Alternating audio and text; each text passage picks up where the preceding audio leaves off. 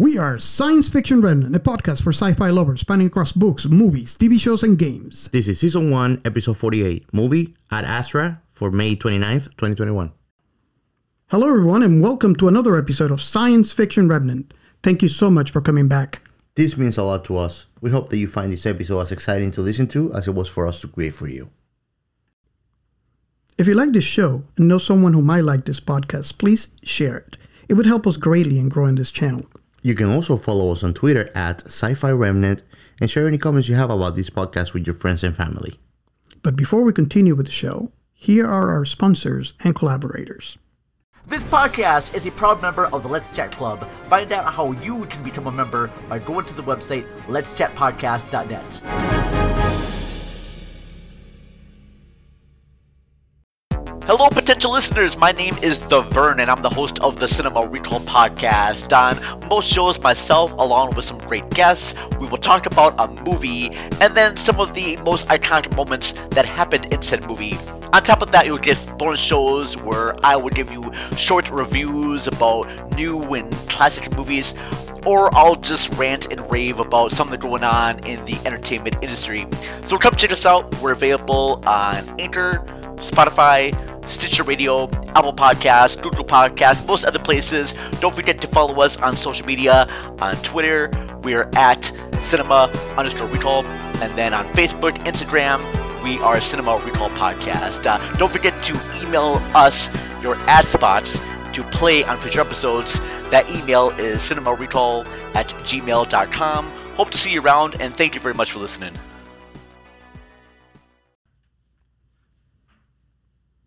All right. So, welcome everybody to the show live tonight with a very special person, the person that is responsible for our success in music, Mr. Atlas Miguel. What's up, guys? Hey, how's it going? I haven't seen you guys in a while. Yeah, it's You been haven't seen me in a while. I've been trying to do this for such a long time. Um, for, for all of you who don't know, um, if you have heard our um, ads, um, I don't have that music on in our episodes yet because I'm planning for like season two.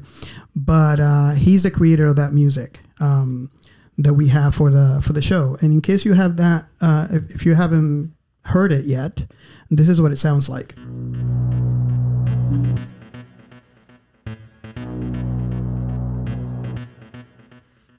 So that's in our. In oh, our I was going to start with. I was waiting for the keyboards. Yeah, yeah. So, what are we doing tonight? I mean, this is our anniversary episode. Yep, and I actually gave him the pick. He picked a very good movie, actually. Yeah, we wanted to do um, this episode with Miguel. Um, this is our one year anniversary for the podcast. And we wanted to bring it up. So, you know, like I always ask, you know, what is your favorite movie? And you picked? Ad Astra. Or AD Astra. I don't know. Some people name it AD Astra. I don't know why. Ad Astra, just to piss him off. It's just, okay, Ad Astra. It's Ad Astra. So yeah, I saw uh, this movie. Uh, believe it or not, last night. Um, it's in my list of Okay. movies to watch since 2019. Um, the movie was released on September 20, uh, 2019, and What was the budget for the movie? well, you know the the the movie it was very close though. Um, it cost a hundred million dollars to make. Ouch. um, but it it only made 135.4 million. Oof, that's a break even.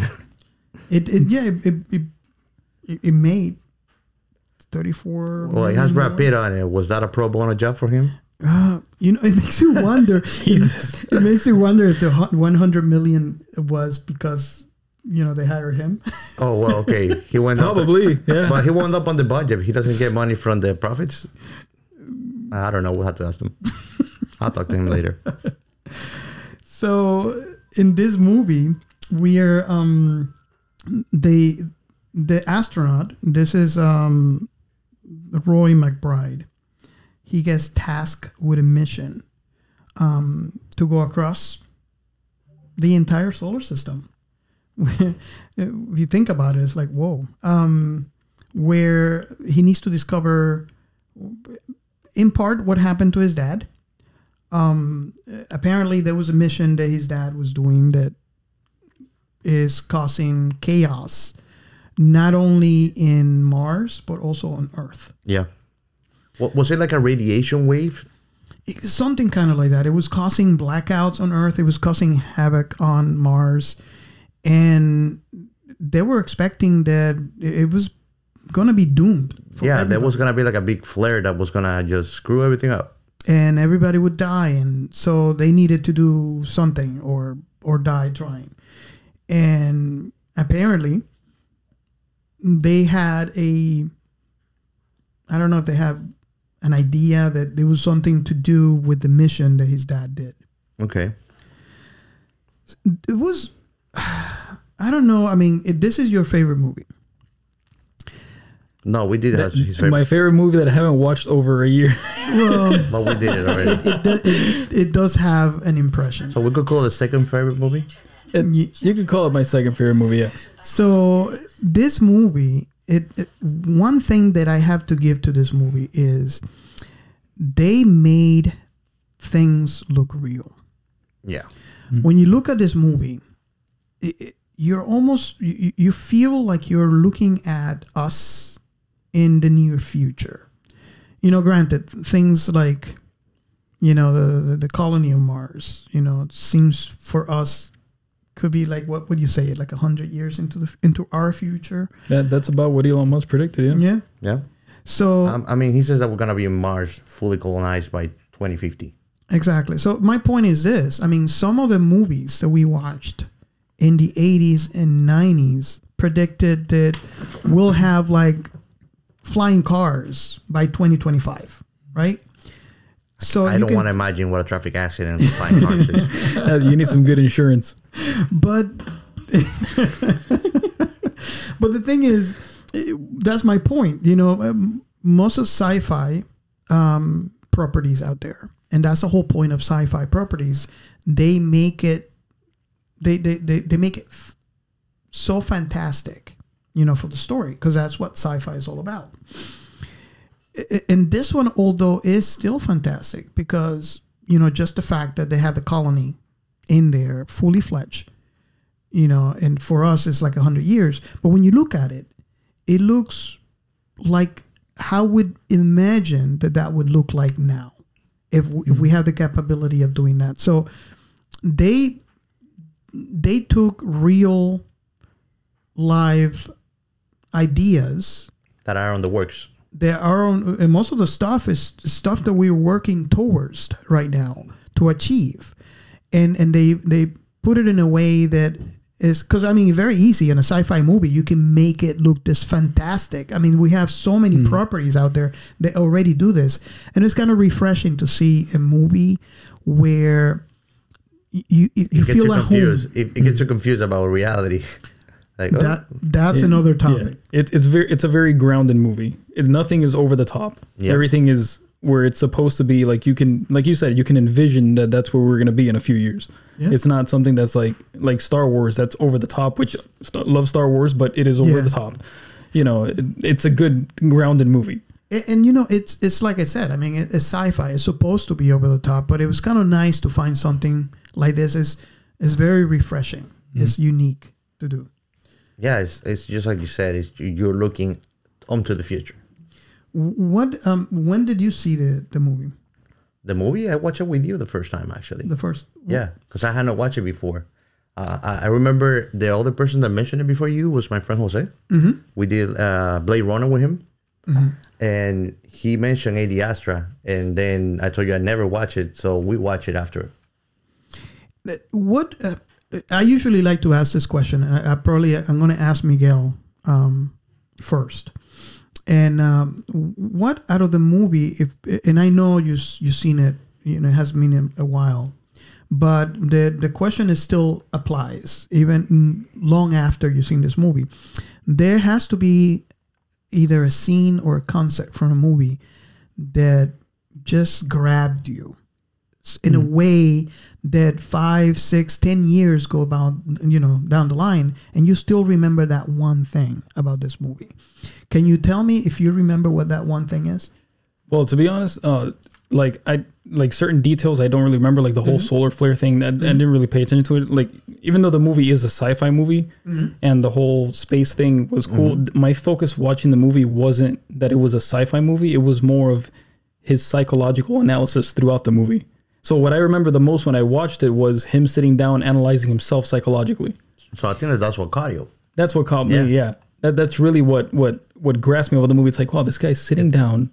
He's he's mentally like done. Like he's gone. Oh yeah. you know, it's like how is he like that? that but that's really what grabbed me because you know for the last few years I've been on like this whole like self um, Actualization.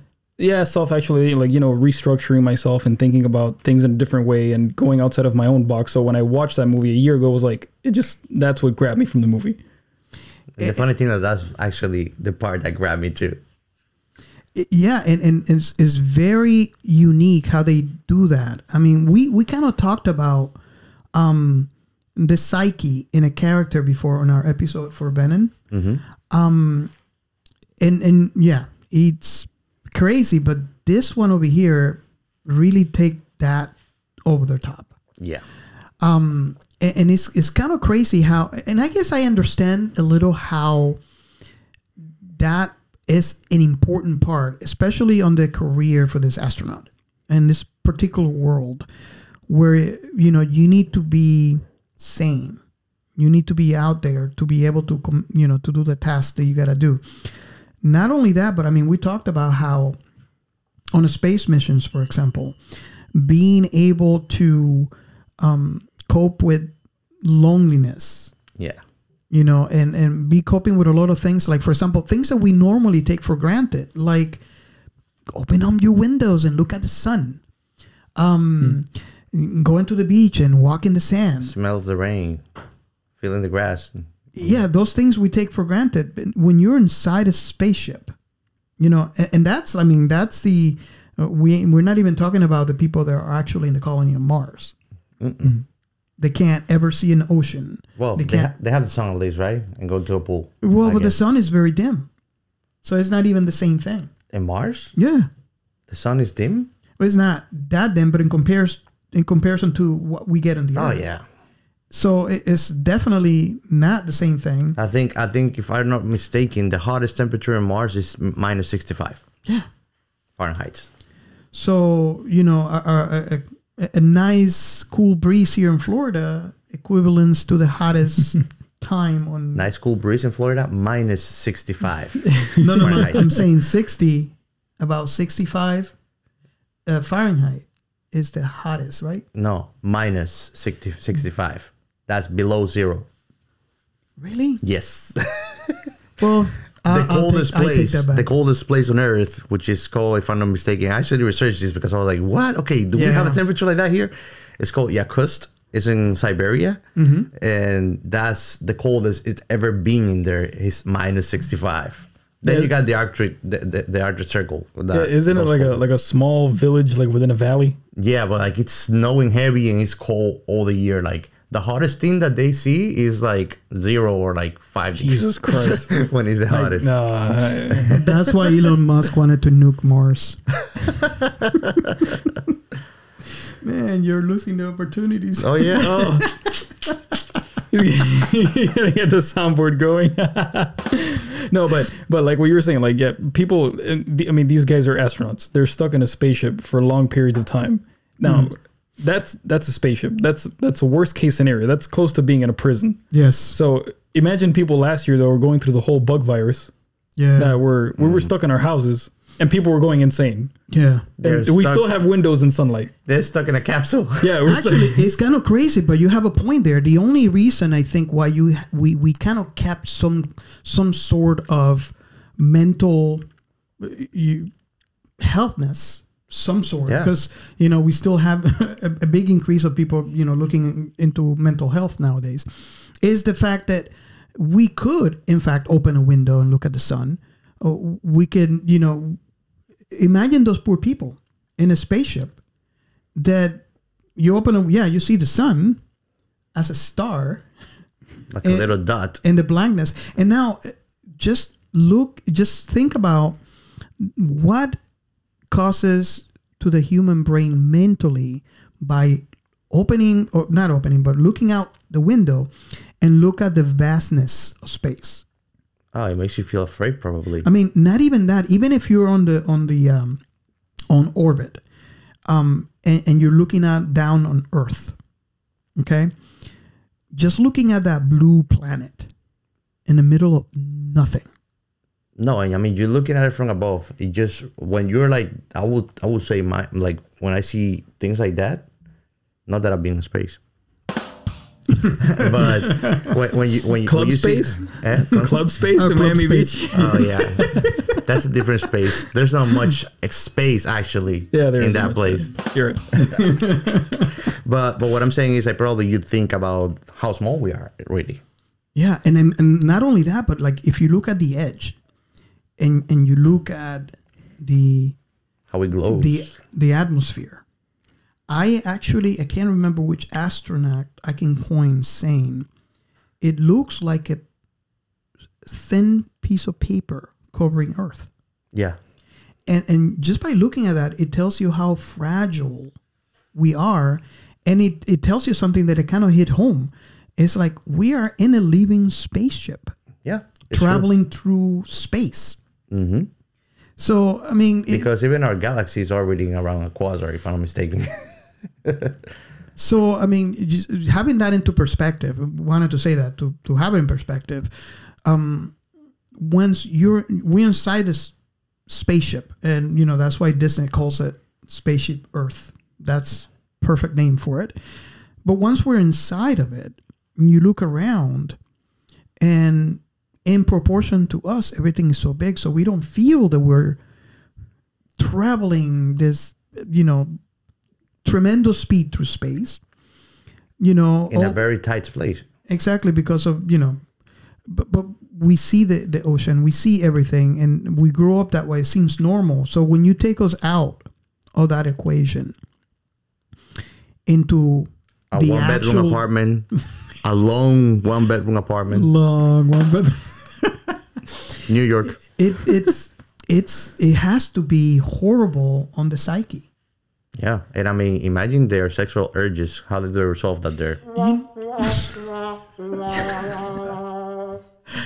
It it you know they never they never talk about that. No. Yeah, I've never heard an astronaut talk about that. and and and, and I and I believe when they say they they probably have not experimented. You know, whatever. There's a lot more important things, and and I I give it to them. For humanity. But but the thing is, this is a a very real part of what it is to be human, yeah. A- and this is why It's part of socializing in a way, if you think about it. You know we are a, a, a this we are this type of animal that that requires companionship Mm-hmm. so mating, mating, if you call it like you'll see any other uh, documentary out there. We're just an animal that mates like other animals. Di- different animals mate in different ways. Like condors mate like we would like to mate, or like the, the idealistic, which is monogamous. We have different types of mating uh, this, uh, behaviors, really. But it's mating if you look at it from the biological perspective. so you know it, it's it, it makes me wonder when are they going to you know again i i get it. You know there's a lot more important things that we got to you know figure out for space travel. But uh, you know i always wonder when are they going to start that research? When are they going to because it is important for the human psyche for us i mean granted we we have that that animalistic urge to you know Rawr. leave a mark leave, leave a mark on humanity you know leave our you know um, so yeah that, that that's fine and dandy but that's also part of our, our, our psychology Mm-hmm. um so and then it, it kind of bothers me that it has this stigma where you, you know just talking about it you're like oh this is taboo we, you know we you see what i mean Yeah. so it, it's an important part and it, it needs to be researched and i'm, I'm wondering when because I, I can tell you anything a lot of really cool discoveries might be, um, you know, unveiled after they do that when it comes to that and space travel. When Yeah. it comes to that and you know space in total, because uh, things are completely different when it comes to space. When you add the space, everything changes because of the mm. lack of gravity, because of the lack of pressure, mm. because of lack of everything. Mm-hmm. So I always wonder about that. And when I was watching this movie too, I mean, it, it looks like this movie is, would you say, hundred years into our future, or maybe a I will say more? less. Because think about it, it's the, the the speed at which we and and you correct me if I'm wrong. What you think? Mm-hmm. The speed at what we are growing and advancing on te- technology is exponential. Oh, so yeah. it becomes faster and faster. Like what we didn't do in the last 200 years, we're doing it now in 50, 10, 20, less and less. Yeah. Yeah, it's uh, it's it's like when people say about compound interest, it's like compound technology. Yeah, yeah. and it's, you know, like I mean, we It brought is. up Elon Musk before we started the podcast, but it's pretty much what he's doing. He's privatizing it, so it makes it easier to do that. Absolutely. I mean, he's got rockets that launch and land on their on the you know on their on their own now. It's he's like putting it's- chips in people's head. Yeah, he's putting chips in people's. head. You know, it's like uh, he's probably an alien, but we're, we're not. Say I'm a mess with this thing. LA let this guy build holes under the streets. Like, yeah, Yeah. yeah, yeah. So we don't know what the future holds for us with Elon Musk. Jesus. Uh, I think you're out of control. Hey, you put me in command with this thing, You gave and, I him, am, you gave him the control. and I was not even touching it before. I gave him the power. Whoa. So yeah, this movie, and and to go back, uh, going back to the movie, a- and what we started talking about, how you know when we were talking about how important it is for for humans to open up a window and look at the sun, and it, it that's why it was so important for him to have those, and I don't know how frequent they were, psych checks You could call them side checks. I think that they also I think in the movie it was once a week. once a week. once Yeah. a week. Wow, It, it, That's it was it was a little freaky. that's rough, buddy. It you know it is it it speaks to how he acts. It's You know, detrimental. because he's able to act in a way that you feel what is actually going on, although he's acting uh, like mis- Although he's acting composed, misdirection. He's acting very composed, but he's a wreckage inside. yeah, and, and that's that was amazing because you see this, and, and and all of you who have I don't know if you've seen the movie. If you haven't seen the movie, um, reach out to us on Discord and, and let me know what you think. But it, it's it was very freaky. You look at this guy and he's acting very composed, almost robotic. hmm Yeah, it, very like stoic. Like he doesn't. He he looks like he doesn't care about anything. I, I, I the one name that came to mind was Data. Lack of emotion. Lack of emotion. Star Trek? But that's the thing. Like his body language gives him away. But uh, data that doesn't exist. This guy is freaking dead inside. You know. Uh, so that's the difference. Like you can see that. I, I think it relates a lot to something that is in big debate in psychology. They call it emotional intelligence. Uh, and when he has to go and like listen to plans and trees in that room that was weird as hell, anybody will go nuts on that thing. Correct me if I'm wrong, but I think that the whoever he was doing the psychological evaluation with was it. A, it was a robot talking to him, right? He sounded like one. It sounded like a robot. like- yeah, I, it, they never really. ex- I never got to see, you know what, where that. I'm assuming it was a robot. Um, I think it might have been an AI. Yeah, like an AI kind of voice, right? So you're doing a psychological evaluation to a robot. Yeah, It's not even another person. yeah. So how how is this guy supposed to act? and, and you know what? It was kind of freaky because towards the end of the movie, when he's doing that that let me call it final side check, um, you could tell he was completely a wreck. But when he and I saw, I, I thought, okay, he's going to fail this thing, and he started talking, and I was like, oh crap, he's composed. It's like really, but little, you know, surprise, surprise. Um, the AI told him, you know, you failed, and I was like, holy crap, he can tell. Yeah. I mean, I can tell because I'm looking. Yeah. You But, know, but the AI probably is observing him too, because we're in a future where I mean, we already have technology that can uh, do face recognition, and we have technologies that can spot a person on site. yeah, yeah. So this AI probably is able to read them through body language and audio communication. Yeah, yeah you also got to think if it's like 100 years into the future, then the AI systems are. It's even it's even measuring his hormone levels. Yeah. He's he's he's uh his heart rate also. He has to put this little thing on here, which I think this is where they get their biometrics. Mm-hmm. Like you know all the the, the, the chemical chemist you know the, the chemical makeup and heart rate, heartbeat stuff. You know, I don't know. It was just kind of freaky because you look at this guy. I mean, you know he's a mess because you just looked at him a couple of minutes prior to this thing, mm-hmm. and then he gets into that let's call it booth and he's very composed. So she's like, "Holy crap, this guy is mentally unstable." He was just a mess just a few minutes ago, and now he's like completely composed. It's almost like he's between like being psychopathic. That's what I was gonna say. Yeah. yeah. well, he did say in one of these scenes I thought that too. that he learned You're how to com- compartmentalize. So it, it's almost as if he's taking emotions and put them in boxes Yep. Mm. and opening up when he needs to. hmm but you know that can't work forever and he's apparent from the like towards the end of this movie as he gets closer to his dad how he's losing more and more control Of course. I mean, he first he didn't know.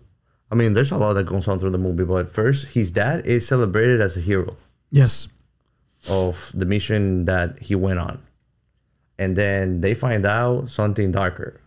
well when he was in mars he was approached by this person. I think she is maybe the leader the president or whatever on mars. And you know she was actually probing him for information. And he keeps on saying you know that's that's classified you know and, and Above your pay grade. yeah, yeah above your pay grade yeah.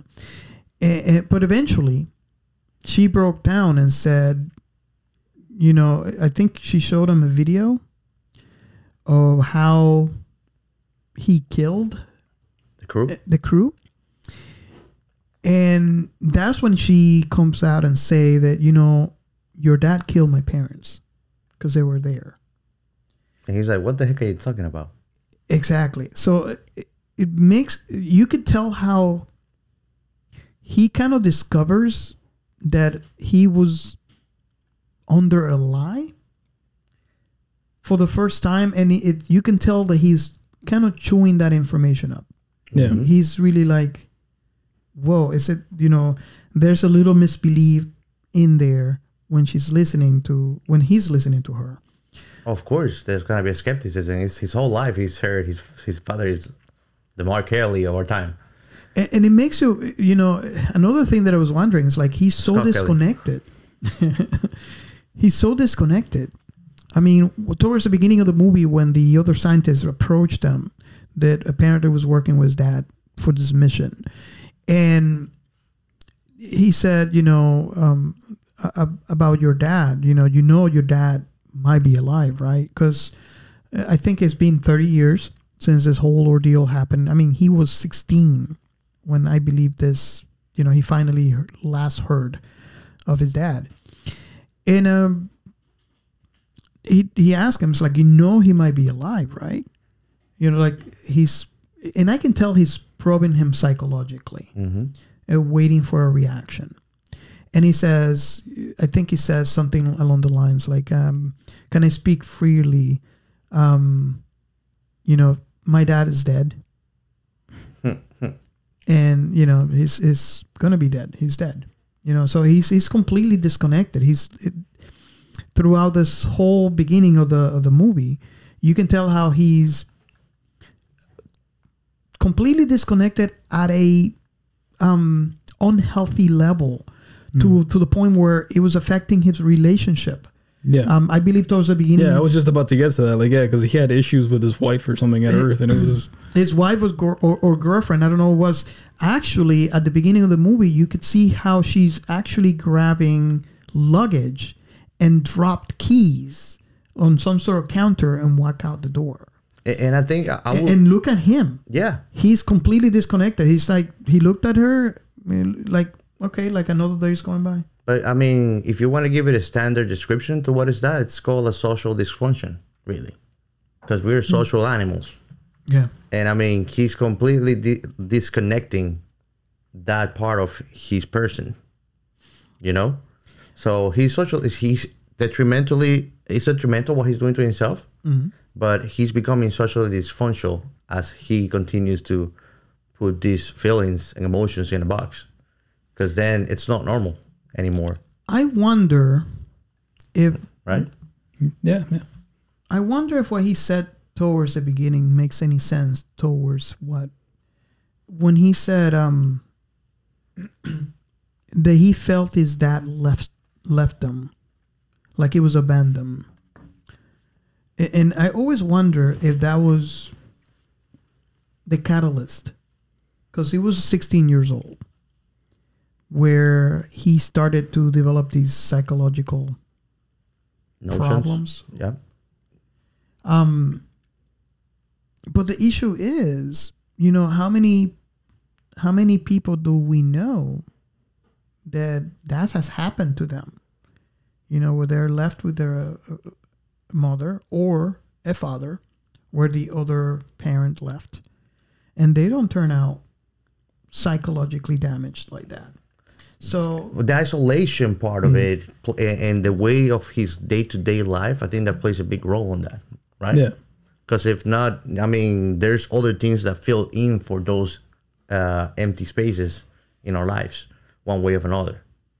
I- I, I would really love to explore more of the backstory because there's definitely a lot the movie's not saying um, that causes him to be a complete disconnect. I mean, I was also thinking at one point that, you know, how his dad was, you know, he was a really great scientist overall, regardless of, you know, what he did was horrible and, um, and and and of course he didn't know that at the time. He was heralded as a hero to humanity. Um, so I wonder if the reason why he selected the career he picked is kind of like his way to be accepted by his dad. You know how you have you know that that need that someone that you love tells you, you know, you're Yeah. doing. You, I'm proud of you. You know, you're doing something great Mhm. um and and and and we know this because at the end of the movie it was expressed hmm where you know but i wonder if that also has a bigger part into how he has f- he was forged psychologically. Because i mean 16 you know scientifically m- your brain doesn't develop up, up to uh, after the age of 25 i got the answer for that but i want to hear what you think about that first. Well, I think it's definitely this is outside of the movie, but it's probably has to do with how somebody is raised. Because mm-hmm. yeah, I mean, my my father left when I was like twenty something. It's the last time I saw him. I haven't seen him since. But I've always had the love and care of my mother, my grandparents, my stepfather who stepped up. You know, and he, he you know he raised me pretty much. So I I never ended up with like crazy psychological you were not in a yeah. box every I wasn't in a box. Yeah, I mean, I'm probably in my head more than most people. Like I'm always thinking in my head, but it's not to the point where it's like, oh, I'm going to compartmentalize this emotion. But and that's put not this the- emotion and put this. em- that's not a detriment that's actually a, a benefit you know yeah you're, it it's, it's like what you said before you're self-actualizing yourself mm-hmm. Yeah, yeah, exactly. Wh- Yeah. which is which is the, the the constant effort to make yourself better yeah yeah i actually Yeah, I- well, he's got the opposite effect. he just wants to make himself worse. yeah yeah and- I, I think he just wants to live outside of society. That's Yeah. it. But yeah. the mi- messed up part is he's doing this thinking he's doing the best he can. He, he's being the better person, and he's actually damaging himself. Well, if you remember also in the movie, he kind of emphasized he has to pass that test every time because if not, he's not gonna get to do the mission. And he wanted to be the one to do the mission. Yeah, and and the crazy thing is, uh, towards the end, the mission became blowing up the lab, or, or basically uh, killing his dad. Mm-hmm. And and I think that's one of the most surprising things to me is when he got into that ship. He he broke into the ship, by the way. The crew tried to kill them. Um, he was saying he's not hostile, which he, he was he wasn't trying to be, and Well, he they got they got orders to actually eliminate him because he got- became an enemy of the state when he went on the mission, even though he was denied to. exactly. So it, it, the way that that went out is like they kind of killed themselves. Yeah, First was that lady. Um, when the acceleration came in, she hit the door and broke her face and well, her head. Um, the other guy got punched over with a knife, and then the the, the oxygen went out.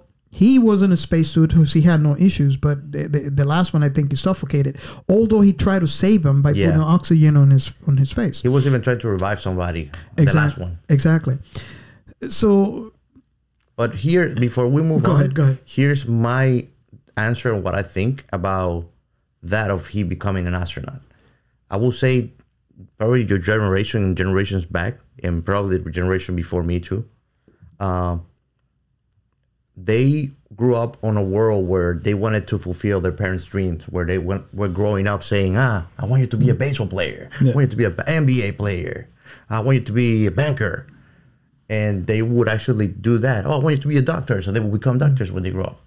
And we have still countries that are very, I would say it's a very conservative notion, mm. but I mean, we still have countries where the kids are doctors because their parents want them to have a good job that's gonna give them a good lifelong career, yeah. and they do that even though they might have another hobbies or things that they love to do. they make that a priority because they want to again they're looking for that approval from mm-hmm. that you know oh i'm i'm proud of you of what you're doing with your life and what career you selected and you know So I think that I think that that that's a big element on his decision why becoming an astronaut. And of course, I mean, he's that he has this big legacy that is overshadowing on what he wants to take on to. I mean, he mm-hmm. wants to become an astronaut, but his successor is a freaking legend. Like everybody celebrates and like the god of the heroes of space. he had to step it up eh, because you know he, he has to make he has to he wants to make an imprint and he's living in the shadows Exactly, and at the, uh, and on top of that, I think also that he has this kind of social responsibility mm-hmm. because everybody's looking at him, in, like his colleagues, since he went to the NASA, and I mean, again, what he's having to like fill up from is the top guy. It's messed up everywhere he went. Yeah, Yeah. it, it's kind of messed up everywhere he goes. Is is everybody's like, oh, y- you know, I, Can I talk I- about my father again. I again? know about your dad. Yeah. You know, he was a legend, man. Oh my God, you're his son. Uh, You know th- that living under that kind of shadow has also implications. Then he found out what the shadow was about.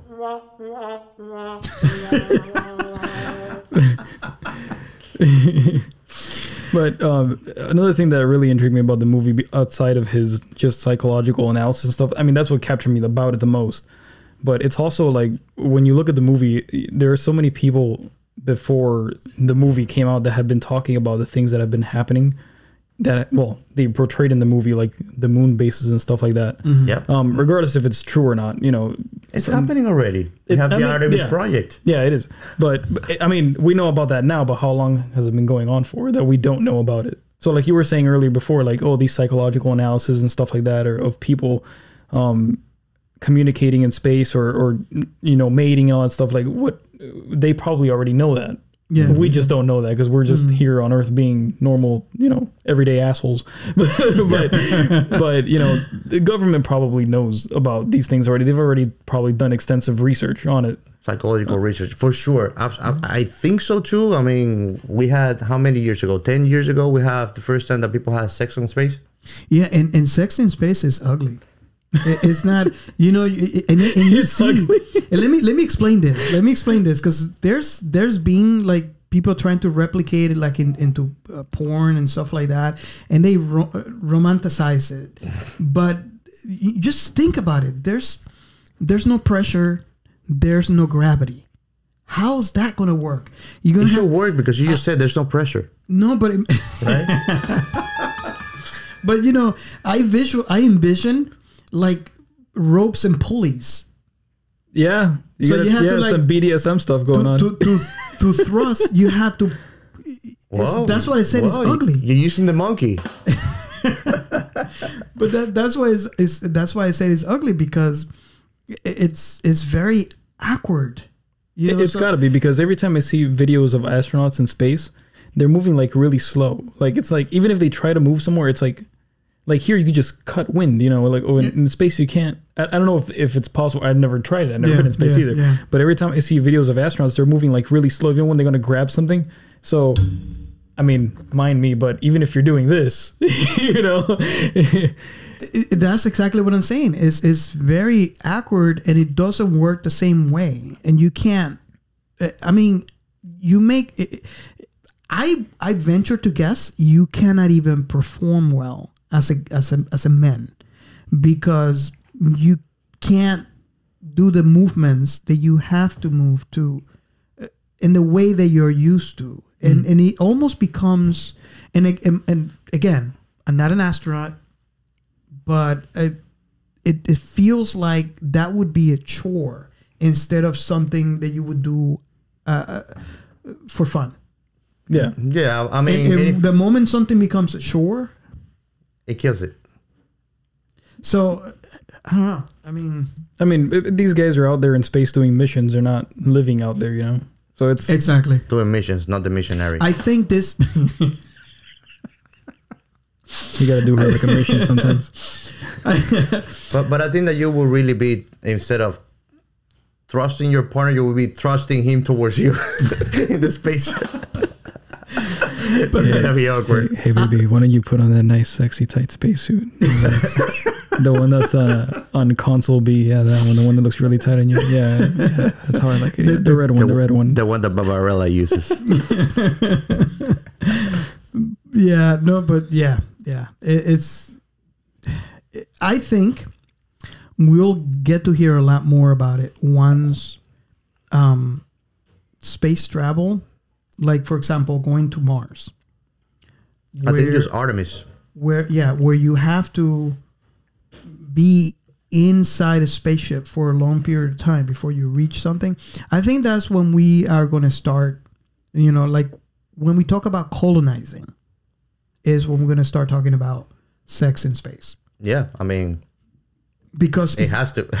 you know what is the whole purpose of colonizing a planet and and you know uh, mars it begs the question too mars has um a, a fraction of the gravity that we have on earth so uh, it makes you wonder how's that going to be there too or maybe maybe if you think about it, we can go a little bit more Star Warsy on it. Maybe there's gonna be the same dude a thousand times in Mars, like all the clones. so just the same guy with different ages all over again. Yeah, we could we could just make anti gravity devices. And you, well, yeah, well that that's a very good thing if it comes i think there's some research but it's really not going in there is there is my friend Fulgencio, the one that came here. He even gave me like a, a real life idea of what it would be, but like it takes too much resources to do. yeah But like he told me, like you could do an anti gravity like this.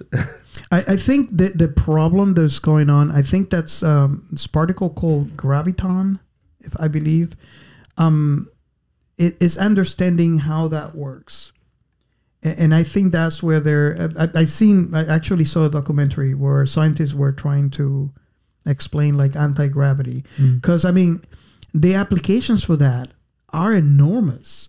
You know, what is the problem that we have right now when we're launching launching into space? Is the fact that we have to carry with us so much freaking fuel, and that thing is mm. heavy. yep. So it's kind of contract productive because you're trying to outcome the weight so you can escape you have to escape velocity and, and go into space. And the fuel that takes you there is the one that is the heaviest. is the biggest problem is the fuel. So imagine if we can, co- and that's why NASA and other scientists are investigating and why this is so important. I mean, no one is getting anywhere at this point, but uh, you imagine having a ship that can only use anti gravity instead of uh, it, it, fuel. Yeah. You know, you we could have a smaller ship. But I'll tell you something before you move on from that. I think that the solution we do have it. We just Well, don't want to play around with it, which if is you nuclear if you power. if you read into Bob Lazar, he's a scientist who, I mean, again, this is all conspiracy theory stuff. But Bob Lazar studied in Area 51. Yeah. he was on the he was on the Joe Rogan podcast. He was Area talking about 51. We yeah. did, yeah, we did an episode on him. Yeah, so he studied that chemical something. I forgot the name of the chemical, but he's probably the one that's came the closest to explaining it. But I don't know. I mean, I'm not a scientist, so like, None of us Yeah, is. n- none of us are. but he explains it in a way where it's like, oh, that kind of makes sense. Like, I'm you a know, bullshit, though. Yeah, yeah, yeah. Because apparently he was like in there, you know, studying spaceships and stuff like that. So it's like, uh, well, I mean, if anybody's gonna do it, this is the guy. Yeah, you know, I mean, at least he's out in the public. No, and the funny thing is that they actually make him look like he was stupid when he came out. And now with the years, you find it out, oh shit, this guy was not talking Yeah, crap. even the older, the old lab that he worked in, they burned all the papers and everything that he was never there. He never went to university. It's like, well, the fuck? I mean, the mm-hmm. guys that studied, It's like, guys, Prof- you like, burn it's too like- much stuff. yeah, yeah, they buried everything. That tight spacesuit on Capsule B with the high heels. Yeah, I don't know if you guys can can see the comments on on the chat. but A hotel on light? You gotta hold on tight. I don't know what that that was referring to, but maybe I got it late. But you gotta hold on tight to her when she's wearing the red outfit in Capsule B. That's what Oh, it there is. you go. but yeah, th- this um, going back to the movie, it, it, this is something that eventually we we are going to have to talk about. We're going to have to deal with, especially when we're talking about colonizing Mars. I think you also got to think about this too, because when you're out in space, it's not like here on Earth. Like we have the sun Uh, every day. You know the sun's gonna be there. It's gonna, you know, unless something catastrophic happens, but we know we're gonna have the sun, and that's our source of vitamin D, which is what gives us serotonin, dopamine, all the good feeling chemicals. Yeah. When you're out in space and you don't have that, would You get even have- radiation, actually. Yeah, but yeah, but like when you're out in space and you don't have that sunlight, would you even want to have like sexual intercourse with somebody? Like, would you even have the motivation to do it? Well, just think about too uh, the fact that inside that spaceship is very sterile because it has to be, and yeah. very. It, it, it reminds me of this office where you have the green lights, you know, and Yeah. just very, very Matrix like, you know, boring. Uh, you know, it, it- the act is supposed to be exciting. It's supposed to be fun, I- I- and now you're taking it to this unromantic, scene, you know, scene. Yeah. You know, there, there's a lot of things that play against it. I have a solution. I have a solution for it. They're gonna create that machine that where they put the the astronauts that do G force inside of the spaceship. So they're gonna need a big space for that. They are talking about that, and and we talked about that in our episode on um, uh, 2001 Yeah. Space Odyssey. That is actually in in in uh, Project Gateway. I don't know if you guys have heard. Uh, look it up. I think it was called Project Gateway on Google. Basically, what it is, they there's um, It's gonna be a Hilton hotel there, right? oh, there you go. With basketball courts, There's this basketball, this group Space Jams, real life. Yeah, I- if you haven't seen it, I haven't seen it. I, I got to show you. But they're they haven't gone they haven't gone there yet. Basically, they're holed up right now. As aside from from uh, financing, which I think they have uh, big names out there, is they're waiting right now for. Um, is it the Falcon Heavy? What is the biggest ship? Yeah, uh, the Falcon X1. I think it is Falcon. The- the I don't know. I've one. heard something Falcon. Yeah, it's a big one from from SpaceX because it's the only one that can carry the materials. Because the materials that need to carry to space are going to be tremendously huge. Basically, what it is is they're going to do this spoke in space, where um, spaceships are going to be docking in the center, and it's going to be connected to the outer rings through tubes, where people can go in, and this this whole space station would be rotating.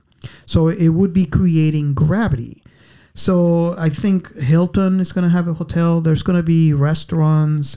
Um, I think there's going to be a section where the rich can buy apartments and have there. There's gonna be big spaces with only like uh, uh, botanic and trees and stuff like that up there. recycled air, recycled water. Um, they have a whole system, and they have a video out there on YouTube. They are explaining everything, and there's actually even updates after what's going on. But that cannot happen, and, and, and it's kind of messed up because they have everything laid out on what they need to do, but they can't carry the equipment with the current technology. Yeah, So I think that the current one can carry a maximum of what twenty thousand kilograms, I but the Falcon's gonna do like 120. yeah, But yeah. are they are they planning on sending it up in just one shot, or are they gonna make it modular so they can build it in space? It's, it's completely modular, Mm-hmm. which is really cool. And as a matter of fact, every every section will have a escape pod equivalent to the amount of people that can be in each module. So if something happens, the the capsule it sealed, and people just go into their specific spaceship, which is pertaining to that one capsule. well, probably it's overestimated because you're never gonna have the same amount of people in every single room. Yeah, but exactly, yeah, yeah, but Like the, the- ship is going down. Whoa, dude, you gotta go across the whole ring. But it's kind of crazy because when you look at this, it, it, if it's filled with skate pods. Yeah. And, and and I think the guy was talking about how they they were taking lessons from Titanic. You know how in Titanic they did not have enough Yeah, lifeboats, and that's the reason why most of the stuff, you know, uh, most of the tragedy happened is because, you know, they didn't have enough for all the amount the amount of people that were there. Come on, I thought that the only tragedy there was Rose and. yeah, they're the only two that matter. Yeah, yeah, yeah. Yeah, nobody cares about the other twenty thousand people that died. Screw them. But the biggest debate of the Titanic is he fit in that door, right? He could have gone on and not Yeah, freeze. yeah. could have. Yeah. Okay, He could have. we agree. They could have both been alive, but you know. Yeah, but Rose is selfish. So, She's like, this is my door. yeah, territorial. I'm bitch. going to live. I don't need you. I have a rich husband. But you know, it's kind of it's kind of funny. No, not really funny, but it's, it's kind of weird to look at that design. And they have the actual mock-up uh, and 3D rendering on that video, where you see every section. It, it, it it's almost f- looks like it's filled with space. There, they look like tiny shuttles, but it's filled with them. When you go and look at the spoke all around in the outside, it's just tons and tons of them. Yeah, it's what it's what I told you. They probably overestimate a lot of them Mm-hmm. because that way, I mean, maybe half of them are not gonna get out if there's an evacuation need for the whole thing, but everybody's gonna be saved. It makes you wonder if we could see that in our lifetime. I mean, not necessarily travel there, because you imagine um, once they first, when they open for the first time, that would probably be really expensive to travel there. But uh, it makes you wonder if we could see that in our lifetime. I mean, uh, they're waiting for the Falcon Heavy to start construction. How long will that take? And that's step one. They they were showing the second stage or the sec, let's call it the second um, spaceport. They call it spaceport, and it looks kind of like the one from Space Odyssey, two thousand and one. It's kind of freaky, you know. And and Yeah. talk about how art. I mean, science, Science imitating imitates art. Yeah, But it's almost the same thing that Elon Musk did with the Cybertruck. Yeah, The Cybertruck looks like. If, have you ever played 007, the original, like the Nintendo 64 007? no, not me. There's a car in it that looks just like the Cybertruck. It's exactly the Cybertruck. What about Blade Runner? What about the ones on Altered Carbon? They kind of all look the same with Yeah. that, like you know, slanted front. You know, the only difference is I kind of like the one on Altered Carbon because they fly. Well, Blade Runner also flies, so yeah. I, I mean, uh, it was funny. We were watching the upload. Yes. ca- the Tesla is the, the Model Three. They have it in there as a classic car. it's a classic car. it, it was hilarious. It's like what? and I mean, it was pretty because like the bikes drive itself Yeah, to the you guy, like an Uber. The like guy you can got, rent the bike. He got the bike. He he got into this house and he just got off. The bike didn't fall off. It just continued riding down the hill. It looks like it was San Francisco, maybe. Yeah, and just Went on It's its way. creepy as fuck, man. you look at that bike along, like you, you could put like little shaky eyes on it too. Um, I, I I like to. I I know this is late, but I like to welcome uh, Karina Patricia uh, to the stream. Thank you so much for coming. Thank you. Now, Gracias. now let me ask you guys, because I asked you, but you didn't tell me. Don't you think that the solution to the weight problem with the fuel really will be that we use solely nuclear power? You know, in the documentary that I talked that, that I saw, they have a nuclear power propelled system, but it's not viable. Is what I'm saying. We have the solution. We just don't know how to harness it. it, I think it would be cleaner because just think about this for a minute, and this is something that he, the guy, the scientist that was talking on that video that I was watching, um, kind of put it into perspective. I was like, "Holy crap! Yeah, I never thought about it that way." You're using an explosive as a propulsion method. Yeah. What's the difference between that explosive reaction that we're already using with combustible fuel? I know what it is. It's the same thing. It's a consequence of ri- the tron, uh, try and, and tri- uh, trials. Yeah, but And a mistake with nuclear power, yeah, we don't have that much yeah. space to play around yeah, with that that's, shit. That's Chernobyl all over again. no, I think, especially, I uh, think It it is- will be worse than It'll be way Chernobyl for the spaceship. it's, it's actually if you think about the fact that they're both about the same, but look at consequences of what happens with fuel versus what happens with nuclear. You you might just want to use fuel. and, and I mean, look, look at look at the expense. Like you can see it, the solution uh, being put to practice in there, Mm-hmm. because most ships are actually fueled by uh, what do they call it? Thank you, Karina. Uh, she's mentioning on the stream that we are awesome. Great video. Thank you. Thank you. so no I, I i see i mean I, I I don't know if you guys have seen the the the expanse great show by the way It has a solution. I mean, they can spend weeks and weeks in a ship, and I mean, they pick up.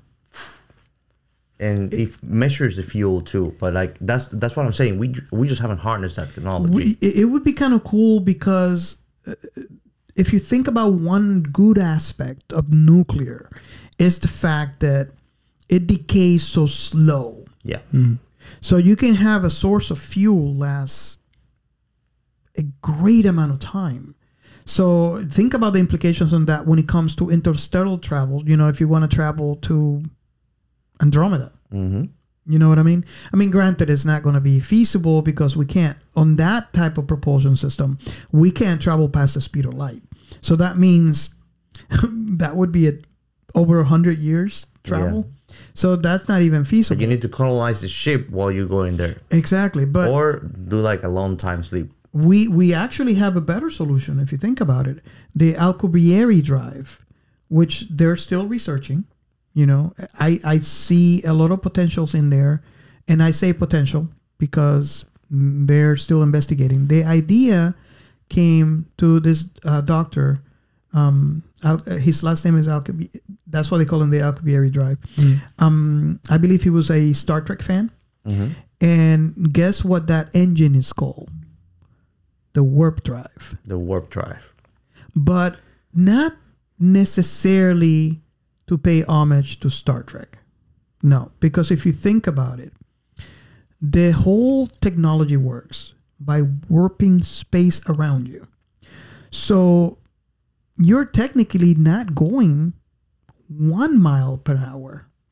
You're standing still. You're just bending the space. Yeah, and you're just you're going just from folding here to here space like time this. into itself. and you're folding space so you're making space work for you and that Yeah. if you think about it if you put it into star trek perspectives you understand why these people are sitting down on on their seats on the spaceship without any seatbelts, and they're traveling tremendous speeds because they are technically not moving Yeah. Do you think that that's because of it? Because aren't they going fast still? they're going fast but they're not moving they're warping space Yeah, around them that's true. We have spoken about this. The reason that we don't do this is because we don't want to do something that will create a catastrophe. well here's So we need to be able to go far away from the solar system before we play around with that stuff. Here's the current problem. You know, the first time he wrote the equation, and, and of course, I'm, I'm just oversimplifying the crap out of it. So you know, for Thank all you. do, for I all of it. you, all of you scientists out there, please forgive me because I'm gonna get all this wrong. But I'm just oversimplifying this thing. The the original equation required as a power source the energy of the entire galaxy. Jesus. That equals impossible. Yeah, that yeah. Okay. Now, the revision, I don't know if it was NASA. I think there was a team of people that were working that equation because it has potential. Mm. You know, if you look at how they explain it, if you guys, if you Google it, you, you'll probably find explanation videos all over the place. It makes sense. It you just have to work the equation to try to figure out a way to create that energy. to to no not to create To harness to, it. to use less energy right so i think the second go at it and and i might be completely wrong here but i think it was scientists at nasa or maybe some other people that work closely with nasa because nasa is currently investigating this right now as we speak um the amount of energy necessary today to make this work will be the equivalent to planet jupiter so It's not too bad. so we're going from the entire galaxy to Jupiter. which is five times It's the a, Earth. it's a lot No, more, more. doable. It's a lot more doable. a lot more doable, but it's still But I, I don't think we're gonna be able to do that until we actually learn how to mine space. Which Because right not now, far. yeah. Because you know, have you ever seen that chart where it says that we're in different civilizations? Mm-hmm. Like there's a category zero, which is Yeah. like, and there's I think there's five, which is when you can use Dyson spheres and We're you manipulate the power of the sun. we're not even a, a, We're a not we're not level even point one. five. we're not even Yeah, we're not 0.2. even point five. We are cavemen. It's crazy, you know. If we, re- Well, we're talking about that red spacesuit, It- it's capsule B. That's how cavemanish we are. Our mind is still there. it's crazy. I I mean, you you think the hair about with my that. club. Yeah, yeah. it, it's it's it's insane when you put it in perspective that we're not even halfway through level one civilization. Yeah, we're here trying to get to space. And, and, and the, the crazy thing is, w- w- it, if you look at it in a graph form, say for example, here is, um, you know, uh, zero, level zero, and he is level one, and, and, and, and you graph it and how, you know, technology and human behavior and all this stuff goes, we are probably going like this. We're probably going backwards. I- I- some, at some points we go Yeah, backwards. because we're busier throughout history killing each other. well, not necessarily, but I we mean, killed Nikolai Tesla. the the whole idea was Yep. the whole idea is to learn how to um, take advantage of resources. That's true. What are we doing right now? And that's another thing that I say Look at the problem we have with with um, plastics. Yeah. It- it- I like to say, everybody, we are like a cancer to the earth because we take and we don't replace. That's how we've been doing through the through the extent of most of our history. I would say the ninety eight percent of it since mankind beginning. We will always take, destroy, and not replace. Mm-hmm. Just now, we're starting to take consciousness about it, and now you have uh, the, problem- the earth getting hot and Yes. like or like irreversible damage that we're creating. And I mean, we don't even know the deepest places of our oceans, and we're trying to find out about things outside still. Yeah. You know, I, I think one of the problems is how we built our system, our society, Mm-hmm. um, is all based in money. Yeah. And I'm not saying money is bad. I'm Oh, just it's good. saying that it becomes a priority um, over environment. over the uh, what, It, it whatever the becomes, mission it is. becomes a priority over morals and integrity. mm-hmm. And then you have, you know, granted, you have companies out there that are doing their thing, uh, you know, but then you have companies out there that don't give a shit. Yeah. And most of them don't. Yeah, So, you know, I mean, eh, they're running a business, not a charity. That's what they say. It, exactly, and and I understand that point. I mean, if you think about it, it, just the way that we build it. If you you know, if we all go and create a a, a- business, right? The business will not stay afloat if we don't, we don't control our spending. Mm-hmm. and, and and how much you know we- you know we have to kind of manage that that budget otherwise the business just goes in bankrupt. Yeah, and more importantly, I mean, you gotta stay true to the mission statement Mm-hmm. of the of the company or corporation or organization. so i mean i'm i'm just going you know i'm taking step up. It's like you, you and me create a company right now. Eh, just the way that this is built we have to look at money 1st you know granted we might be a little bit more conscious because we're we, we're thinking about the environment we think about all this stuff. And and it might be a little harder for us because we are going to make decisions in the business that might you know they have that in into effect. Mm-hmm. But the bottom line is how can, can we keep it profitable so the business doesn't go down I think that that i- it's But just I think it, it'd be better to specify what kind of business businesses that is. Because if we're talking about like gas and fuel, or fuel and oil, it's like they, it's they gonna don't care. die. Oh, yeah. care. And, and I mean, and I wonder if that's going to have a negative effect on the environment. But what I was going to say is that in reality, you just have to take a human element to it as a corporation instead of looking at it differently. And what we do, humans do, we adapt. We change as things go changing with mm-hmm. us. So, I mean, if you think about it, other animals, they're still living like they lived in the beginning of time. But, but we have gone evolving and adapting socially and in our biological ways too, if you think about it. Yeah, and, and we kind of uh, going back to the movie. Can we see that? Um, I mean, granted, we can see our expansion in this movie on Mars. Um, it, I don't think the movie explored that portion of it. it kind of touches on it actually with the psychological tests Oh, even even let you think about it because i mean what's the guideline in which he's being judged when he's being tested weekly? Yeah, and, and it's i mean maybe the guideline is obsolete. Maybe he's actually doing the way that it's not going to allow you to go nuts on space. Mm-hmm. So you at least can have control over your own faculties as you go on this mission that i mean it takes a big emotional toll on him but if he's able to actually shut it down then he's not going to be penalized for it Yeah, but it, it takes more of an emotional toll on him because it's connected to his father. yes, Because nobody else in the movie is the way that he is. No, exactly. No, and, and I mean, we look at psychopathic. Uh, this is a little bit Hannibal Lecter, uh, but like we look at psychopathic behavior as it's totally bad and wrong.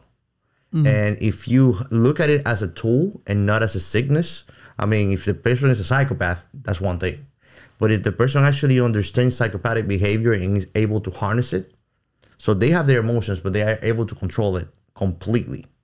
Well, I think in this particular case is is slightly different because we see him break down Yeah. Yes.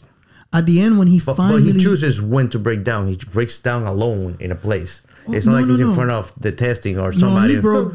he broke down in front of his dad.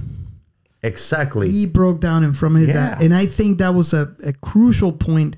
And actually, I think that helped him become a better person because after he finally had that, let's call it closure, mm-hmm. he was able to go when he went back to Earth.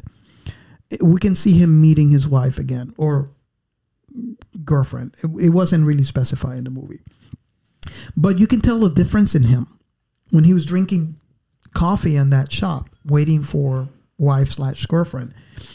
He looks different, and, and that's when I was looking at that, I was thinking, you know, the the the, the effect of water under pressure on the on the or pressure cooker, you know, you can bottle things up for so long.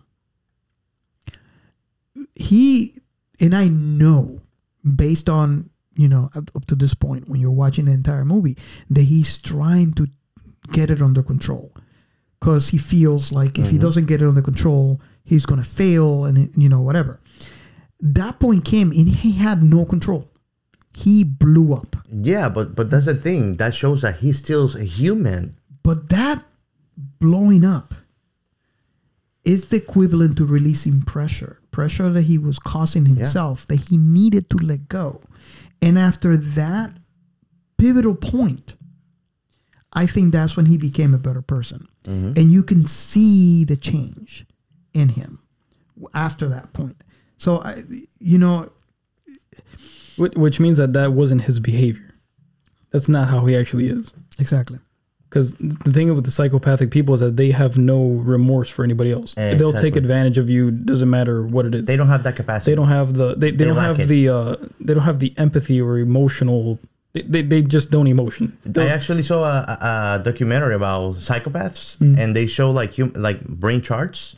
When they show you like it does, it just doesn't shows. It's completely gone on their brain. yeah, the emotional aspect is gone. Like they don't cry, they don't it's just they're incapable. It- Yeah. It's just they lack it. They don't they, have they it. can they can it's almost like being narcissistic where you can learn behaviors Mm-hmm. and you can learn how other people react around you because obviously to a certain point you're going to be like i'm kind of weird because i'm you know but you can learn the behaviors but you're not really that Exactly. It- no, you exactly. You educate yourself about your surroundings Yeah. or what you're experiencing, uh, and, and I think that that's that's important part of that what he's doing because when he breaks down, he's showing you he's not psychopathic. He break he broke down, so he's adapting to that behavior for his own good because if not, he's gonna be a real mess.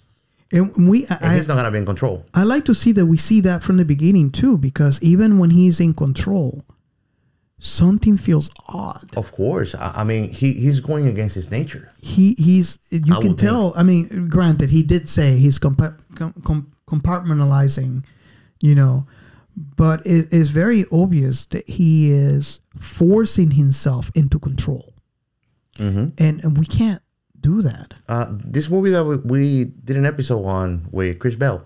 Mm-hmm. Uh, oh my god, I, I remember the gun katas, but I remember the name. Equili- equili- equilibrium. Equilibrium. Mm-hmm. It touches a lot about that. It- They live in a society where everybody has to take a shot in the morning and at night. No that- emotion. of a drug that is gonna kill your emotions. I gotta watch that Oh, that movie is like, and, and, and I mean everything What- looks so Nazi and so like. Watch great. the movie and then listen to our episode and let's talk. that sounds good You're gonna like that movie, bro. And I mean gun katas. I, I like i like dark movies man it's just no, this, don't- they have like a karate. The with gun katas. it's freaking crazy, man. I gotta watch it The gun katas are crazy. But but you It's just seen like, you seen there a lot of that, you know how how it, it doesn't matter what you do, you will not eliminate that unless you are a psychopath. The thing is, like I was talking about sex being part of us, emotions are part of us. You can't cut something out because you don't like it. It's part of us. It's always going to be part of us. Mm-hmm. So, uh, But that's the thing. It, it, I don't know if if I made it clear. It's what he's doing. He's not taking it out. He's taking control over it, so it doesn't actually ruin the journey. don't get me wrong. In some occasions, that came in handy Yeah. Even your decision making it affects it. he he kept in control especially on that that that moment where the pilot uh, on that first mission got killed by the monkeys that was a weird Oh, dude. yeah that was a weird scene that was a weird scene he got killed by monk. It was kind of creepy because he's calling the captain out. They went into this um i think there was a, a mayday and and he didn't want them to stop but they are contracted to stop. And i understand that. When you're in space there's not that many ships around. No. so if you're the only one around you are going to help. Because what if it that's what if that was you? You want someone around to come rescue you. So that i understand how that would be a command but i think it's even it takes it to an ethical level as a human being you know? Yep. especially since we haven't colonized ev- you know colonized everything in space. So they they they they stopped at this ship to help out and they separated. So uh, mcbride was going this way and he's calling uh, the captain. And there was this scene where it, they his the view to him was blocked by this floating looks like a box. And then you see the captain and he's calling him and you see him flinching and you're like what the hell is going on? It's like it's not responding. And then you see a monkey's head come up and now you know oh crap something went wrong. And apparently he was being eaten by this monkey. Yep. But and you know, like chimpanzees, for example, they actually one time or the other they actually hunt themselves for territory. They eat other chimpanzees Yeah. because they're herbivores. Yeah. So I mean, at the end of the day, it's not really a, a, a odd behavior. It's just a monkey that is out of his habitat, and I mean, he's mentally distressed because they do suffer Yeah, from that yeah. too. Uh, but I think that the way that they would have fixed that scene is, is when he's arriving, he sees the monkey. They put. Well, one thing I wanted to ask you, Rob, because we were talking about intimacy in space, and you mm. know, obviously sex. We're talking about sex, people. So, you know, intimacy and sex, and, and it, it is a primal urge that we all go through. But I want to know what is your thought about people who are asexual? Like, there are some people that just don't, they don't experience that connection with sex. You know, they will definitely be in their habitat because yeah. a space is that kind of habitat that is devoid of everything, including the, you know, the, the even if you have the want and the need, it just, again, I'm I'm just speculating here. and not an astronaut. I've never been to space, but um, And you're definitely not asexual.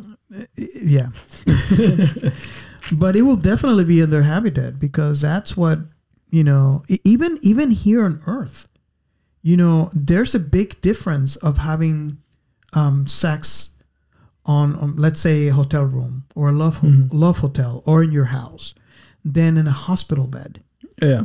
or an operating table. The the spaceship, to me, the equivalent is an operating table. Mhm. That's the unsexiest room you can pick to have sex on. Look at those red It, keys. it, it the depends on keyboard. it depends on the woman. Wear that red spacesuit and capsule B. What is- no, but, but, But- I, want, I see- wanted to know your, what your thought was on that because at the same time, I, I don't think that that they would they would be able to do it because it, it's been scientifically proven that people who are asexual tend to be more emotional than most. It's emotional trauma. Most of it is Mm-hmm. emotional trauma. But then when you have somebody who's like who's like the guy from Ad Astra, I forgot his name. What's his name? I forgot his Brad. Pitt? McBride? Mc, McBride. Yeah. Yeah, McBride. Let's call him by the act by the by the name of the character. um, you know, he's he's psychopathic, but to an extent that helps him become a leader. But he still has emotion, like what I'm saying. Like he broke down, for example. It makes So you that means- wonder. It makes you wonder if he's asexual too, because um, there's a couple of scenes when he's sitting down, where he's laying down with a wife slash girlfriend. I don't notice any interest. No, and it looked like things were not alright between them too. even when they were in the the few scenes that they show where they're happy, It's kind of implied it it, it there wasn't that. I didn't feel that. closeness, right? Yeah, I- I- I yeah, it wasn't like that that that um, it's it's not like not sexual urge, but there wasn't like that Affection. that yeah that affectionate you know that sexual affection between them. yeah. yeah. Mm-hmm. So yeah, I think that would be the the the maybe the their habitat. Well, I will say that at least they will not be as uh, uh, like as, as much of a strain when they are on solitude, which is what entails really But a I, mission of such. I'm wondering about what you said too. If if that would be something um, good for them because you said they're very emotional.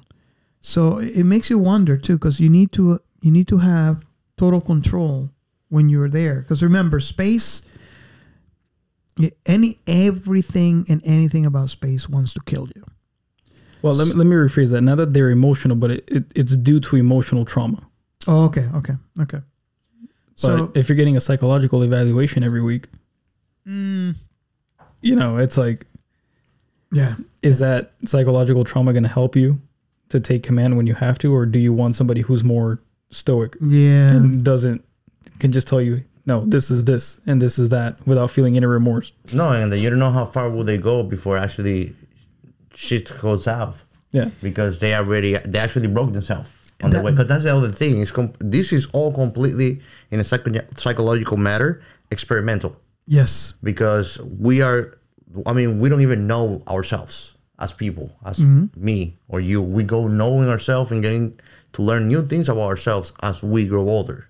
I mean, that's what we say that the life is a whole university of itself yeah. we learn even how to die So it's, I mean, it's difficult to really put your finger on it if you think mm-hmm. about it. Yeah, yeah, it's difficult.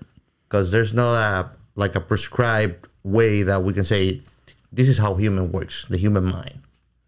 Yeah. I think that quantum physics is gonna uncover a lot of things about what we think is spirituality, and it's gonna also complete a lot of blank spaces.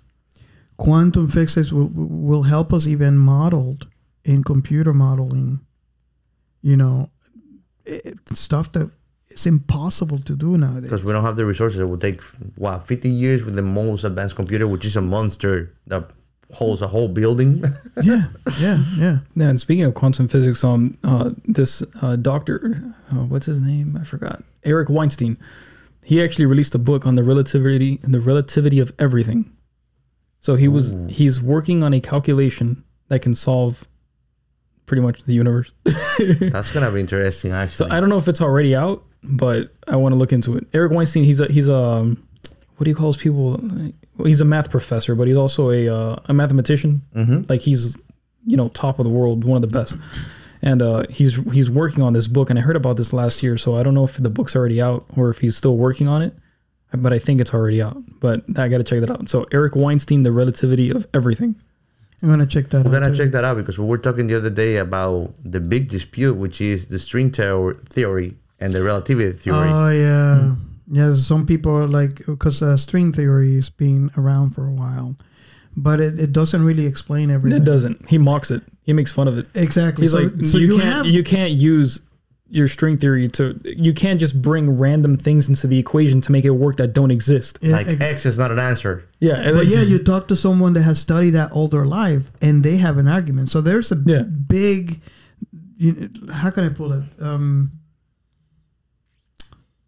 the Romeo and Juliet type of thing. yeah, Yeah. where you know they are they're fighting each other for for the theories. I I'm uh, you know again I don't know how many times I can say I'm not a scientist. I'm not into string theory. It, it doesn't do it for me. So I'm I, I belong to the other cool the quantum theory. well, he, he actually he explains it very very well. He's got his own podcast on YouTube. Um, it's called The Portal. Okay. and uh, he talks about this stuff and uh, he, he he breaks it down to a level where most normal humans can understand what the hell he's talking about because it's hard to, to Yeah. visualize and Kinder explain it if you don't visualize it you know Yeah. but he's able to explain it He does what Neil deGrasse Tyson does too. yeah he does He dumbifies it for our guys. he dumbifies I it made it. I, made it. I need dumbifies it, it. yeah. I need it. yeah you're right you're right So yeah, the the, the actually what are your thoughts on neil degrasse tyson On Neil deGrasse Tyson? yeah I love that guy. I would love to meet him. um Neil, I actually love listening to his podcast, Space Talk. It's Yeah. great, man. I've read, yeah I've, heard, I read his books Neil, if you're listening, we want you on the show. You pick the movie, man. You you pick the movie. Let's Maybe let's, maybe we'll give him uh, that one special that we have that he actually liked and he provoked a lot of things on him uh, that we have in our blacklist that we want to hold it down. Interstellar. Oh yeah, Interstellar. We're gonna be talking about multiple universes and stuff for like four hours. no, it's like this. No, it's like That's that. that's going to be a long So podcast. what you what you guys should do because I have followed this uh, this guy who does podcasts on YouTube. What his his dream is to do a podcast with The Rock. So he's got Oh a my- picture of The Rock on his in his kitchen wall. You guys should put a picture of Neil deGrasse Tyson right here. Just yep. so, with a pur- with a purple uh, Yeah. space tie. Actually, I'm gonna I'm gonna see if I can buy those ties and we we wear in you know in all our episodes. Not in all. Well, I'm not gonna have a suit. Well, you don't have to wear a suit. Just put the tie on top Okay. of that. You know, you know, red and, and the purple tie. And after Yeah, we're good. like five whiskey glasses down the road, maybe I'm gonna have the tied in here sideways. I forgot I had whiskey. Oh man, how can you forget that? Whiskey and beer. Yummy. So yeah, this, this, if you can tell, this this movie has brought up so many topics for us. You know, it it, it ranges from uh, psychoanalyzing uh, uh, uh, of the human behavior to how that relates to space travel and, and, and sci-fi topics. I I really wonder what you guys will think after watching this movie. If you agree with some of the topics that we discussed here, um, j- reach out to us on Discord, and you know we have this conversation, um, uh, real life, and, and see what your thoughts are, what what you agree with, what you disagree on, and, um, let's continue this conversation. Absolutely. Um, so Now, let me tell you something. I think that that one thing that was kind of ironic is that by the chain of events, in a way, he became his father. Hmm. For a brief moment, I mean, think about it. He, I mean, it, it's it's unfortunately causality that he killed that whole crew Well- because he was targeted as a threat. So it, that was not his fault. It was just mere survival that he killed everybody. But he did kill a whole crew, even though it was not his crew. He went there and everybody was killed because they were trying to attack him, and he was the strongest. He had the strongest survive. Nature of our bio- biology. you, you have a point there. He you know, and then he went there and he actually saved humanity. However, differently because his his father did it on purpose. That's why I say, in a way, Hmm. Yeah, if I remember, his father killed the crew because they didn't want to complete the mission, yeah, and he wanted to, right? yeah. He was like, "We're not going back." So oh, he's when- he actually said, you know, I'm going to complete the mission. I have the bomb, so he has the intention of killing his father. That that's some crazy crap there. no, and I mean, he was not wanting to do it at the end of it. He actually wanted to take him out and go with him, but his father kind of helped him out with that. You know, Uh, by the way, I have to interrupt you there. Say, uh, Karina says, "I'm ready to make an appearance. I'll bring vegan empanadas."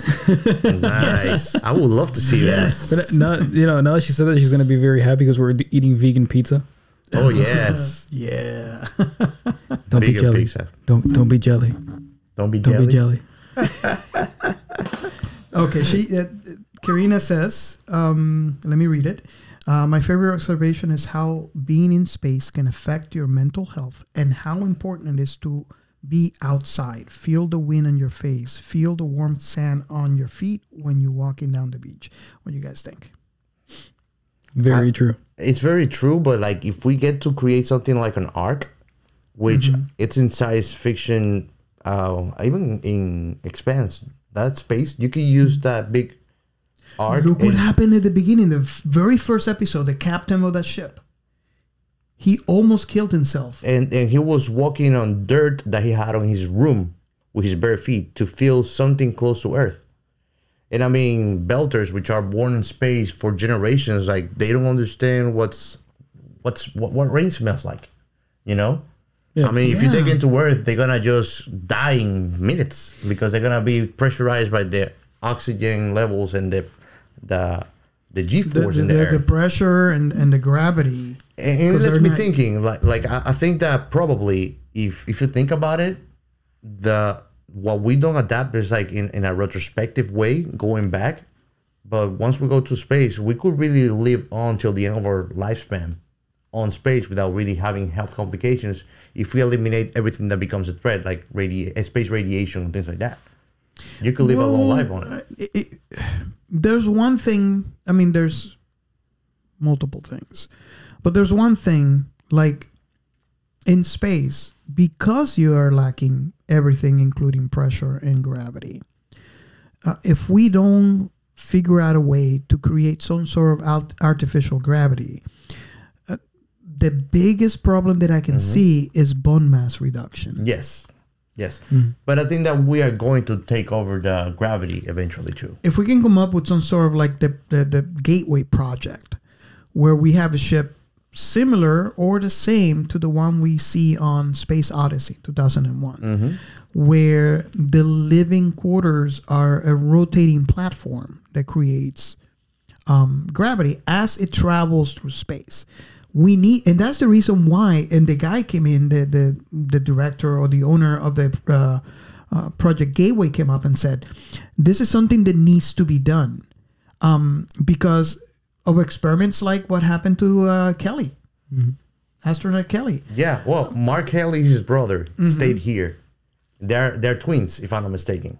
Mm-hmm. And Scott Kelly stayed there for 67 days. yeah uh, well it, i think it was a year Yeah. it was a yeah 365. And I mean, it was not even one day after he arrived, he started having some very bad health complications, like like he was getting swollen, uh, he was getting very bad migraines that he could not even see light. But I think it's it's a matter of that. Like if we if we find a way to recreate sunlight, and I know that like vitamin D, we're probably gonna find a, a compound that's gonna create recreate that in our system. So well, we there's already there's already vitamins you can take, but you know that's one of the minor things that would eventually become a big problem if we don't manage it when Mm-hmm. it comes to space travel. Um, but there's a there's a slew of things that we have to kind of. I I think the, the the major thing we have to um, think about, I- I guess for the beginning would be the biggest problem is the gravity issue. Yeah.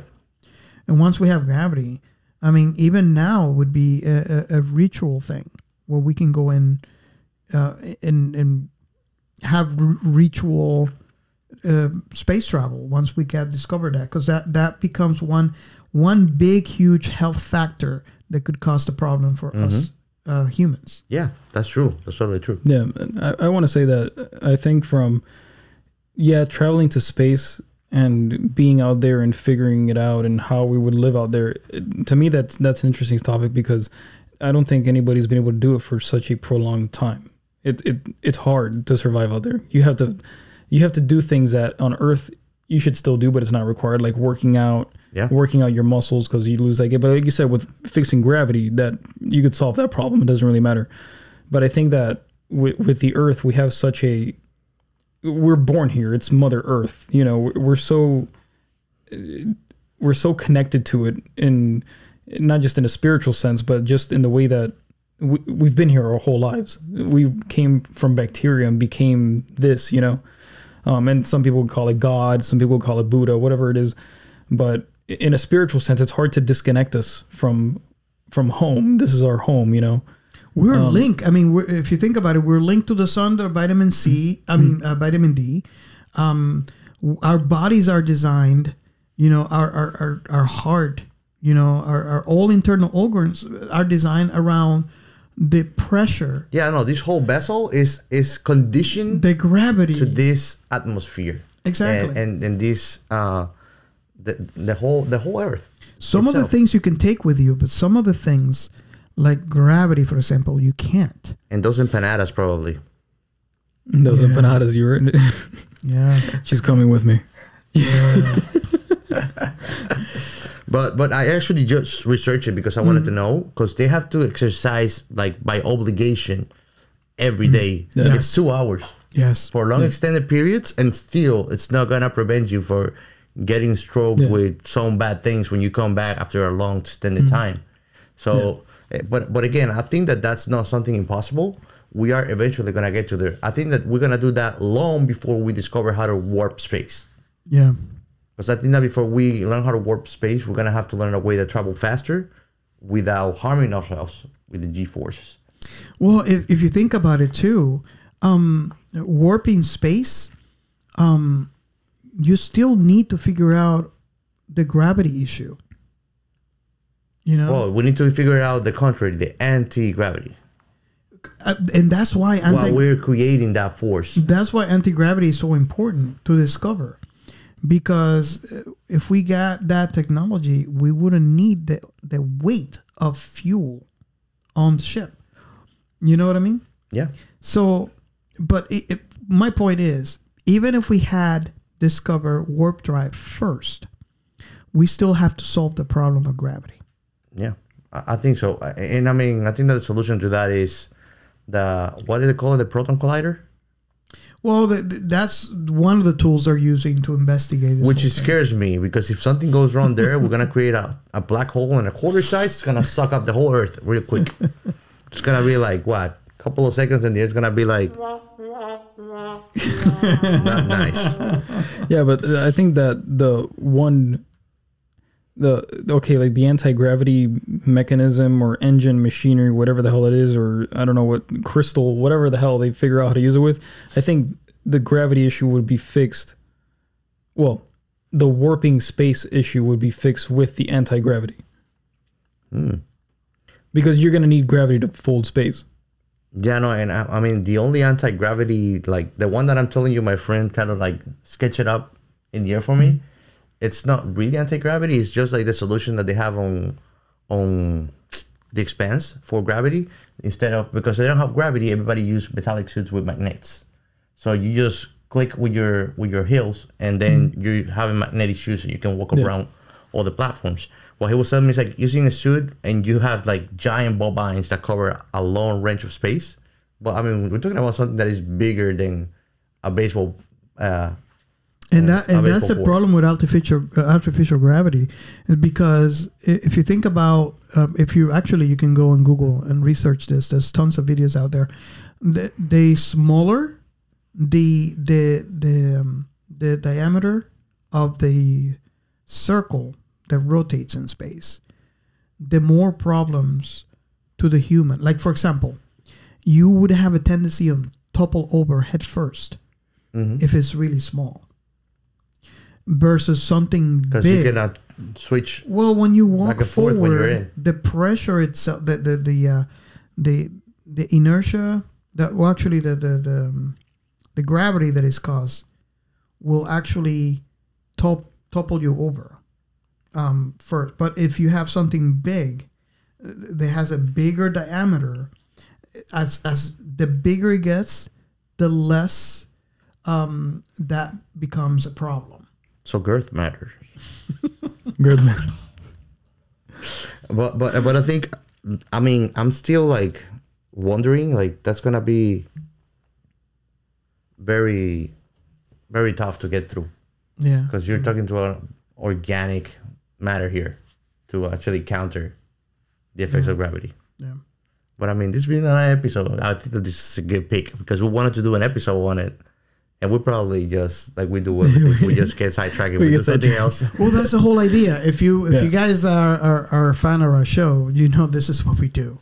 We we we talk about the topics within the movie, not necessarily the movie itself. So uh, if you're one of those, we thank you for um for for coming out, watching us, listening to us, and uh and, and we really appreciate you. And thank you for coming, and thank you for the Thank pick. you guys for Thank, having me. thank you for thank you for the music. Um, Whenever you guys need a song, awesome. where, where can our followers actually get your your material? you could music? find me at well on IG because I don't use Facebook. Well, I have it, but I don't use it. But you go on IG, type in at the Atlas Music underscore, and you guys can follow me there and check out some music, some stuff I got coming up. So you only use IG? I only use IG. I have Facebook. It's it's there, but I don't. Alright. I don't check it. Uh, So, we just want to make sure whatever platform they are, but uh, we know you fancy yeah, man. I mean, you guys could follow me on Spotify and iTunes and all that stuff, but the link's on my IG. So Spotify. Awesome, awesome. I'm gonna actually share this, his Spotify. Yeah, we, we, and, and it's going to be on the on the show notes, uh, the Instagram. Um, so we'll put everything in the show notes so you can reach out. But uh, you, you know, we thank you, and uh, if you liked uh, this show, uh, please share it and um, reach out to us in uh, Discord, and then let's continue this conversation there. We don't sleep. And uh, for all of you, uh, this is the music. And thank you for coming to Science Fiction Remnant. Have a good one.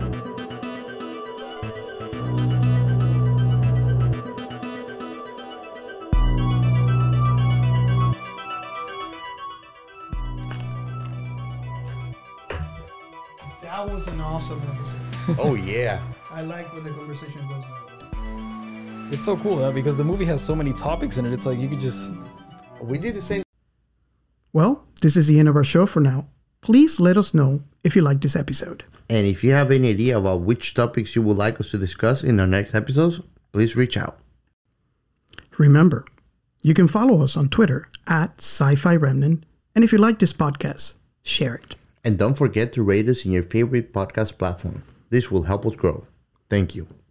See you next time. This is Science Fiction Remnant signing off.